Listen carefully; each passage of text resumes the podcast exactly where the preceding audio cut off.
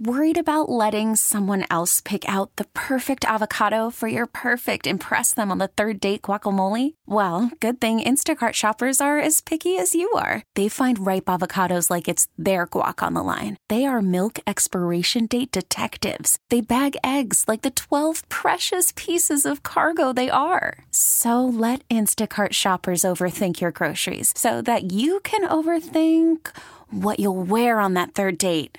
Download the Instacart app to get free delivery on your first three orders while supplies last. Minimum $10 per order, additional term supply. On this Tuesday morning, it is Taz and the Moose with you. A lot of football reacting to the Monday night game, all the drama, the Tua injury, plenty to chat about. As right now, we welcome aboard friend of the program, and that is uh, Bobby Carpenter, NFL analyst, seven year NFL linebacker, star at Ohio State in the National Football League. He joins us now. Hey, Bobby, Taz and the Moose with you. Thanks for a couple minutes this morning. What's up, Bobby?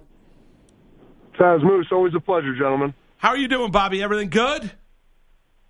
Yeah, I'm good. It's just a point in the year, you know, you're getting around the holidays, uh, all the travel, working, you know, TV, radio, get, it's a little bit of a grind, but I guess it's nothing relative to playing, but you just get a little tired a little cold at this point in the year. No, can understand it. I can understand it. You know, Bobby, we were having a, a good conversation in terms of MVP in the National Football League, right? Uh, Lamar Jackson and Russell Wilson. Uh, right now, who do you think? Who would you give your MVP vote to?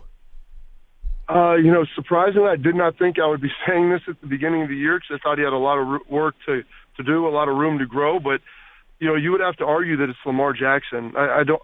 I think that with what he's been able to do. They've they've built an offense around him. You know, with some of the unique uh, personnel groupings, he had three tight ends on the field a lot. But his ability to just change the game with his legs is something that you know, people say you haven't seen since like a Michael Vick, maybe a Randall Cunningham.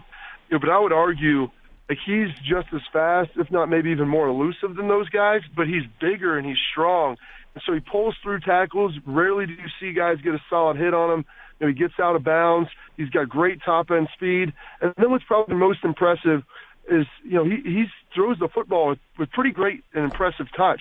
Like he may not necessarily have that cannon of an arm and be able to push the ball like on a rope outside the numbers, but with what he does in their play action game and his ability to just flip his wrist and drop a ball in the bucket, like it's it's pretty impressive. And I didn't think he'd be this far in his development this early in his career. Yeah, one more thing, uh, Bobby, if you don't mind, uh, on Lamar Jackson, because Moose and I were talking about last week and, and, and today a little bit too.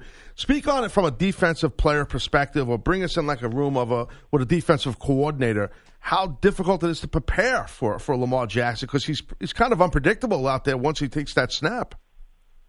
Yeah, and so you know, typically what the, the the verbiage you'll hear people use is we got to spy him, which means in coverage, you know, you're going to have one guy that's locked on to to making sure that if he scrambles, you're going to be able to chase him down when he breaks the pocket. And so what that does defensively, it limits the coverage you can run. It simplifies it for the quarterback, so it's a huge advantage for him.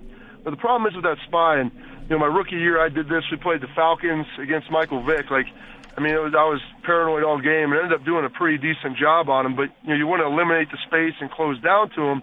But Michael Vick was you know five eleven, a smaller dude, and right. so I was like, if I can just get my arms on him and wrap his legs, he'll be done. And so it's tough to close down on a guy like that. But if you get to him, you're good. If you watch Lamar Jackson, he's the fastest guy on the field, and then you'll see guys try to hit him with an arm tackle, and I'm watching him pull through it. And so you look at the guys you could potentially spy him with.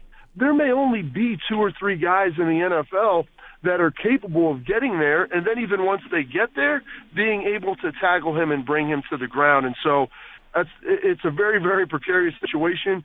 Whenever you play him now, you're probably going to have to play a lot of zone to make sure everybody has their eyes back, and you're going to basically going to be giving up five yards most of the time because you know there's no way that you're going to be able to get there before he when he breaks his pocket before he picks up at least a little bit of a chunk of yardage. Uh, Bobby, when you look at this Pats offense right now, Brady has echoed, you know, and certainly he's frustrated, a little bit concerned. Are you frustrated? Are you concerned when you look at this, what this Patriot team offensively is right now? Yeah, you know, they've struggled a little bit, and they're getting wins, and they're kind of ugly. But you have to remember, if you go back, you know, this isn't always, you know, the past 10 years how the Pats offenses looked. Everybody remembers kind of Randy Moss on and how they've always been. But if you look how they won their first three Super Bowls, they were a team that really played great complementary football. Like they weren't great on offense, they weren't great on defense. Their rankings were in like the low teens for both. But they played a really good game on both sides of the ball together. And so they didn't necessarily score a lot of points, but they always had made sure that they, their defense was in good field position, didn't necessarily turn the football over. And so I look at this Pats team a little more like that. I think getting Harry back off IR, that's going to help some, but it's, they're going to have to develop that rapport quickly. And, you know, they've, they've done a pretty good job of running the ball in unique and creative ways, and they're going to have to find a way to continue to do that to take pressure off of their defense, which is really good, but they're at their best when they're not on the field a lot. You listen to Taz the Moose on CBS Sports Radio. Our special guest right now is Bobby Carpenter, NFL analyst, seven year NFL uh, linebacker. Uh, Bobby, so, uh, you know, last night, Philip Rivers, they're playing down in Mexico, the Chargers and the, and the Chiefs. I got to ask you, man, point blank, do you think Rivers is the QB of, of uh, the Chargers next year? You know, he's a free agent, and with kind of how he's playing now, it doesn't look like it. You know, he still is capable of making those great throws. You saw the deep ball to Mike Williams that he drops in the bucket from 40 yards away, but you know, he misses. He's missed a lot of throws. He, he he was never a great athlete to begin with, but he's even less mobile now than he was.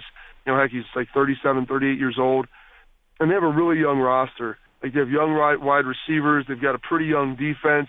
They've got some young, talented running backs and I don't know if you want like a full reset, but you're gonna have to figure out what you're gonna do at that position because as good as he's been for as long as long as he has, like I think his best days now are obviously behind him, and you're gonna be moving you know into a new stadium in LA, and you're gonna have to try to garner some attention and make sure that you're getting fans showing up because that's a that's also another big problem for the Chargers. No, it certainly is. Uh, Bobby, when you look at the NFC right now, obviously you got the Packers with eight wins, the Vikings with eight, the Saints with eight, the 49ers with nine, the Seahawks with eight. Uh, you know, a lot of quality at the top. It's a wide open NFC. But, Bobby, if we asked you here on this Tuesday morning, you know, which team do you think ends up st- being the last team standing uh, in the NFC? Which team would you? Which team right now would you get behind? You know, I think the the Saints are the most complete team, top to bottom. You know, look, they've been able to run the ball pretty well. They were they were able to tread water without Drew Brees. Their defense is really good at all three levels, so they can defend people.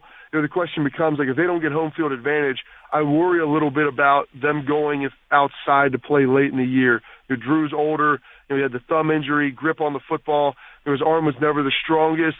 And as you get older, it just kind of you know wears down throughout the course of the season. We saw that a little bit last year. I still think they're the best. They, I think they have the best you know, offensive mind in the NFC and Sean Payton and what he's able to do. Uh, they're a very complete team, but they're going to need home field advantage, in my opinion, if they're going to try to make a Super Bowl run. Hey, Bobby, so the whole thing uh, with Garrett and Mason Rudolph and the helmet and everything, and all the fight and all that jazz, uh, you surprised um, that Mason Rudolph didn't get any games? Uh, not really. Like, I think both guys probably had comparable suspensions had Garrett not swung the helmet and hit him, and I mean that's like a big if right. in that situation. But what he did was so egregious, I think that it overshadowed the fact at the beginning of the play, Mason Rudolph is frustrated because he threw four picks. Like usually the guy that out, that has the, the outburst is the guy that struggled all day, which was Mason Rudolph. He threw four interceptions. You know, he wasn't happy about getting thrown to the ground at the end, and the arguments, well, why is Garrett sacking him? why are you throwing a screen with 10 seconds left when you're down by 14 points? Right. Like, you know, it goes both ways on that. Just run the draw, get out of the game. But, uh, and then, you know, he, Mason Rudolph charges back into the fray. And so I think if, you know, Garrett drops the helmet and they kind of scuffle a little bit, both guys probably get like fairly equal fines. But it's the fact that the helmet overshadows everything at that. And, you know, then obviously there's Pouncey, there's Ogunjobi, like there's a lot of other factors that go into it. And then, you know, he's more the the I don't want to call him the victim. He instigated a little bit, but he's the guy that obviously, when you look at the threshold of everything that happened, he's by far at the bottom with what he did. Um, you know, we were talking about, um, you know, a little bit earlier about Carolina and the Panthers, their owner coming out, you, and he said not necessarily Cam Newton's days in Carolina are done. Bobby, do you think do you think Newton as a Panther is done?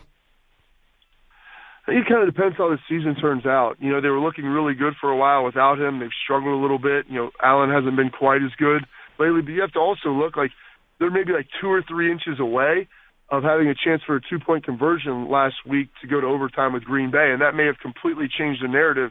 You know, should they win that game? And so, also they're probably going to want to see how Cam Newton responds. Like it's tough when you're staring at 30 years old.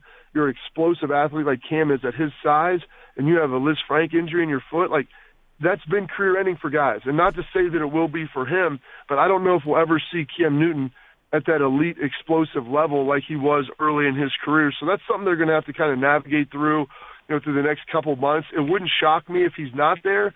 Um, I don't know if they'd be able to get much in the trade market for him, but I could also see if there's a quarterback that falls to their lap in the draft that, you know what, maybe it's time to move forward. Or even if Allen continues to progress and he has them in the thick of the playoff hunt come Christmas. Hey, Bobby, we appreciate the time this morning. We do. Enjoy the rest of your Tuesday, and thanks again, man. Bobby, thanks, man. Hey, t- thanks, Taz. Thanks, Moose. Appreciate it, guys. You got it. Bobby Carpenter, uh, NFL analyst, uh, seven year NFL vet. Uh, you know, great, all time great Ohio State. Hell of a Buckeye. player. Oh, no God, doubt. yeah. Dad was a player, too.